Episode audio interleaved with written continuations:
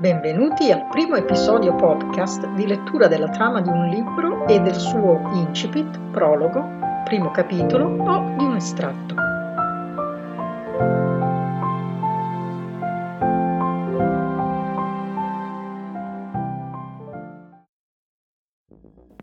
Genere Urban Fantasy. Autrice Eliana Matania Ruggiero.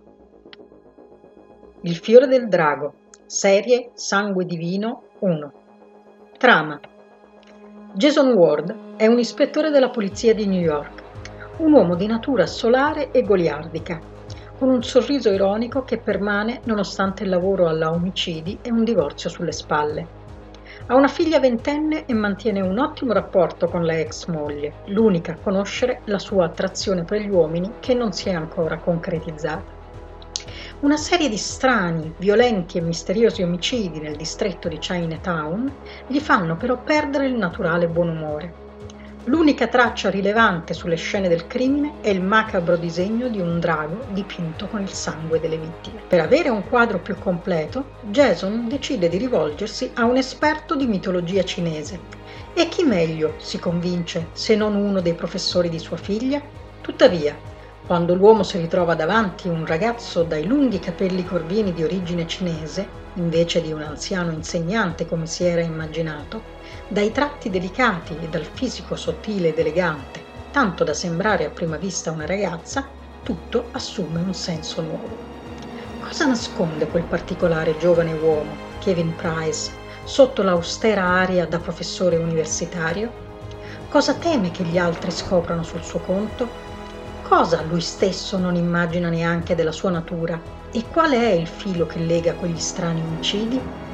In una caotica New York, in una misteriosa e affascinante Chinatown, tra divinità magiche e il risveglio di oscure creature, Jason e Kevin si incontreranno e scontreranno nelle loro diversità per cercare di risolvere questi casi e andare incontro a un destino iniziato 1800 anni prima.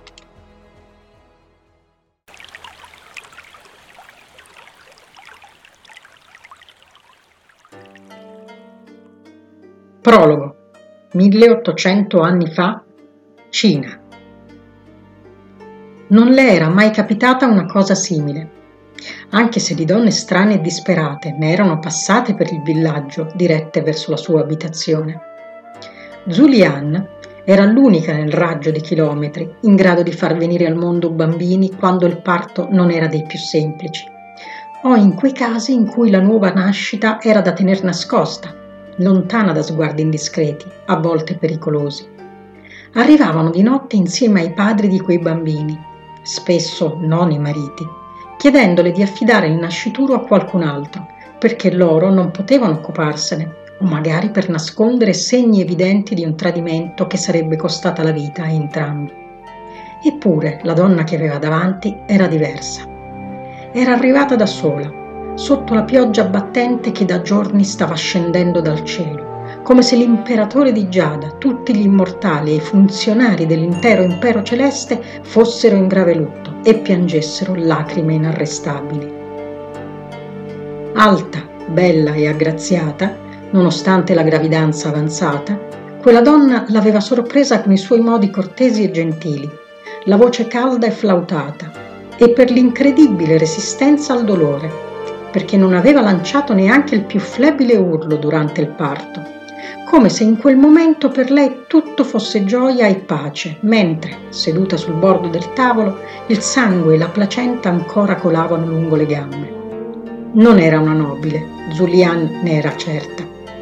Alla sua veneranda età ne aveva conosciute tante nelle sue condizioni. Una nobile non si sarebbe mai avventurata da sola per arrivare fino a lei e a quella donna mancava l'arroganza tipica di tutte coloro che pensavano di poter avere il mondo ai loro piedi solo grazie al potere e al denaro del marito o del padre. Eppure, ora che la neomamma le stava porgendo quel fagottino che aveva cullato tra le braccia nell'ultima ora, tutta la serenità che aveva sembrava scomparsa e nei suoi occhi color del cielo Zulian poté vedere dolore e paura. Zonushi, le disse la donna con un fil di voce. È davvero importante che nascondiate a tutti da chi è nato questo bambino. Non conosco neanche il vostro nome, sarà semplice farlo. Non basta, Zunushi. Nessuno deve sapere qualcosa di me, neanche un minimo dettaglio. Vi prego con tutto il cuore. La giovane madre si chinò quel tanto che serviva per arrivare a guardarla dritto negli occhi, posando lunghe e affusolate dita sulle sue braccia che reggevano il neonato. Dovrete dire che è il figlio di una lontana parente e affidarlo alle cure amorevoli di persone di fiducia che lo portino il più lontano possibile da questi luoghi. Zulian sospirò, chiedendosi quale fosse il pericolo che incombeva su quell'innocente creatura i cui occhi color del cielo sembravano il riflesso di quelli della madre, attenti e vispi come se già potesse vedere e comprendere il mondo attorno a sé. E sia, prometto sul mio onore che farò in modo di tenerlo al sicuro. Non basta! Cos'altro ancora? Chi lo prenderà in cura dovrà avere le stesse attenzioni per ogni suo discendente, mantenere il segreto della sua nascita e tenere ogni nuovo nato lontano e al sicuro fin quando non, non apparirà un chilin dal manto dorato. Solo allora tutto potrà essere rivelato. Zulian trattenne il respiro, confusa dalle parole della donna. Il chilin, dal corpo di cervo e zoccoli di cavallo, con il suo singolare e unico corno, appariva solo quando nasceva un saggio o un imperatore giusto saliva al trono, ma il suo manto era sempre variegato e mai di un solo colore. Forse Zulian si stava sbagliando. Colei che aveva davanti doveva essere una donna importante, magari l'imperatrice di qualche terra lontana, o una figlia non sposata dell'imperatore. Va bene, non so chi voi siate, ma il terrore nei vostri occhi è sincero e nessun bambino deve morire per stupide lotte di potere, le rispose, annuendo con convinzione. Solo allora la donna tornò a sorridere lasciò le sue braccia e con una mano sfiorò il viso del neonato. Sii forte, piccolo mio. Interi siede il mio amore e quello di tuo padre, la nostra forza e la nostra debolezza. Ti lasciamo le nostre essenze in dono, trasmettile ai tuoi figli. La voce dolce e flautata si interruppe con un sospiro. La donna prese un pendaglio che teneva al collo e lo ripose tra le coperte che avvolgevano il bimbo. Addio, piccolo mio. Zulian vide la sconosciuta voltarsi e uscire dalla sua casa. La seguì fino all'uscio, rimanendo sulla soglia a osservarla allontanarsi sotto la pioggia e cullando tra le braccia il neonato che solo in quel momento iniziò a piangere. Fai il bravo, piccolo. Ora ti porto da chi sta ancora allattando i suoi figli. Poi ti troverò al più presto qualcuno che possa amarti e proteggerti. Mormorò osservando il pendaglio dalla forma circolare e raffinata, con una cornice dorata che terminava con una punta arrotondata, e al centro l'effigie di un dragone attorcigliato su se stesso a proteggere al suo interno un fiore. Forse era lo stemma del clan di quella donna, o del padre del bimbo, anche se lei quel simbolo non lo conosceva affatto. Alzò di nuovo lo sguardo, seguendo con gli occhi la figura della straniera che si allontanava lungo il sentiero che portava verso il bosco e le montagne. La pioggia non le permetteva di vedere bene, eppure le sembrò che la figura ora fosse ancora più alta, sempre elegante e aggraziata, ma con un portamento vagamente più virile. E da dove era sbucato quel cesto il cui manico aveva attorno a un braccio? Era certa che non l'avesse quando era arrivata né quando era uscita di casa. L'aveva forse trovato lungo il sentiero? Fu allora che accadde qualcosa di magico. All'improvviso Zulian vide apparire un arco in pietra, oltre il quale una lunga scalinata, immersa nel verde e nella luce, sembrava non avere fine. La donna si fermò poco prima di attraversarlo e si voltò a salutarla. Il sorriso era lo stesso di prima, il volto di una bellezza talmente perfetta da sembrare irreale, e il corpo affusolato era senza alcun dubbio quello di un uomo. La strana creatura si girò e proseguì, scomparendo lungo le scale e prendendo dal cesto manciate di fiori che lasciò cadere al suo passaggio. Per tutti gli dei e gli immortali, ma di chi sei figlio tu? chiese al bambino, quando tutto sparì e dinanzi a lei rimasero solo pioggia e il solito sentiero. 25 anni fa. Africa. Ti prego, sei l'unica persona di cui posso fidarmi. Jonathan Price osservò l'uomo dinanzi a sé. Il suo sguardo era disperato, terrorizzato, eppure allo stesso tempo determinato e sicuro di ciò che stava facendo. Tian, ma ti rendi conto di cosa mi stai chiedendo? domandò. Il medico cinese con il quale aveva trascorso gli ultimi due anni in una missione umanitaria in Africa alzò gli occhi al cielo, come sempre faceva quando lo chiamava solo con il suo nome. Voi occidentali vi prendete sempre troppa confidenza. Ti risulta così difficile chiamarmi Guo Tian? gli rispose l'uomo con un tono ironico. Non cambiare discorso, è tuo figlio, come puoi pensare di abbandonarlo?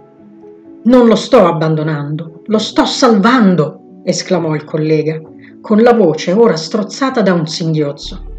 Tu non puoi capire, sua madre è morta, non ci sono parenti che si possano occupare di lui e io, insomma, con me non è più al sicuro. Che razza di vita potrei mai dargli? Tian, se anche fosse così, non è questa la strada giusta. Rivolgiti ai servizi sociali, magari troveranno una famiglia adottiva in Cina in modo legale. No! Il medico gli strinse le spalle con una forza inaudita. Non deve andare in Cina, da qualsiasi parte, ma non lì. No, deve andare lontano, il più lontano possibile da qui e da me. Io veramente non ti capisco. Tu mi stai nascondendo qualcosa, vero? Perché non vuoi che si sappia che è tuo figlio? Perché dovrei far credere a tutti che l'ho adottato legalmente, quando non è affatto così?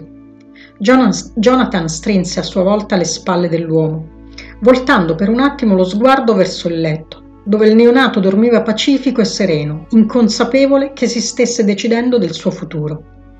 Un giorno forse lo capirai, ma al momento non posso dirtelo. Fidati solo di me, ti prego, e aiutami. Aiuta me e questo bambino, che ha la sola colpa di essere mio figlio. Tian si staccò da lui, avvicinandosi al letto per sedersi sul bordo e accarezzare una delle piccole mani del bimbo, che in un gesto istintivo strinse prontamente un suo dito. Con un sospiro si chinò a dargli un bacio, poi si sfilò dalla testa una collanina d'argento sottile che reggeva un antico medaglione dalla forma circolare e lo posò sul materasso al suo fianco. Questa è l'unica cosa che posso lasciarti, gli disse, prima di alzarsi e allontanarsi. Ti chiedo solo di avere cura di lui, di conservare quel medaglione e darglielo quando avrà, quando avrà raggiunto l'età adulta. Allora, ci aiuterai? Jonathan si morse un labbro osservando gli occhi celesti dell'uomo che lo rendevano così particolare e che il figlio sembrava aver ereditato. Catherine sarà contentissima, rispose rassegnato. Ci stiamo provando da così tanto tempo ad avere un figlio, anche ad adottarlo, che stavamo quasi per rinunciarci, aggiunse, avvicinandosi al bambino che si era svegliato. E quando il bimbo gli sorrise, fu come se una nuova e potente connessione si fosse stabilita tra loro facendo scomparire ogni incertezza. Ciao, Kevin. Sei pronto per conoscere New York?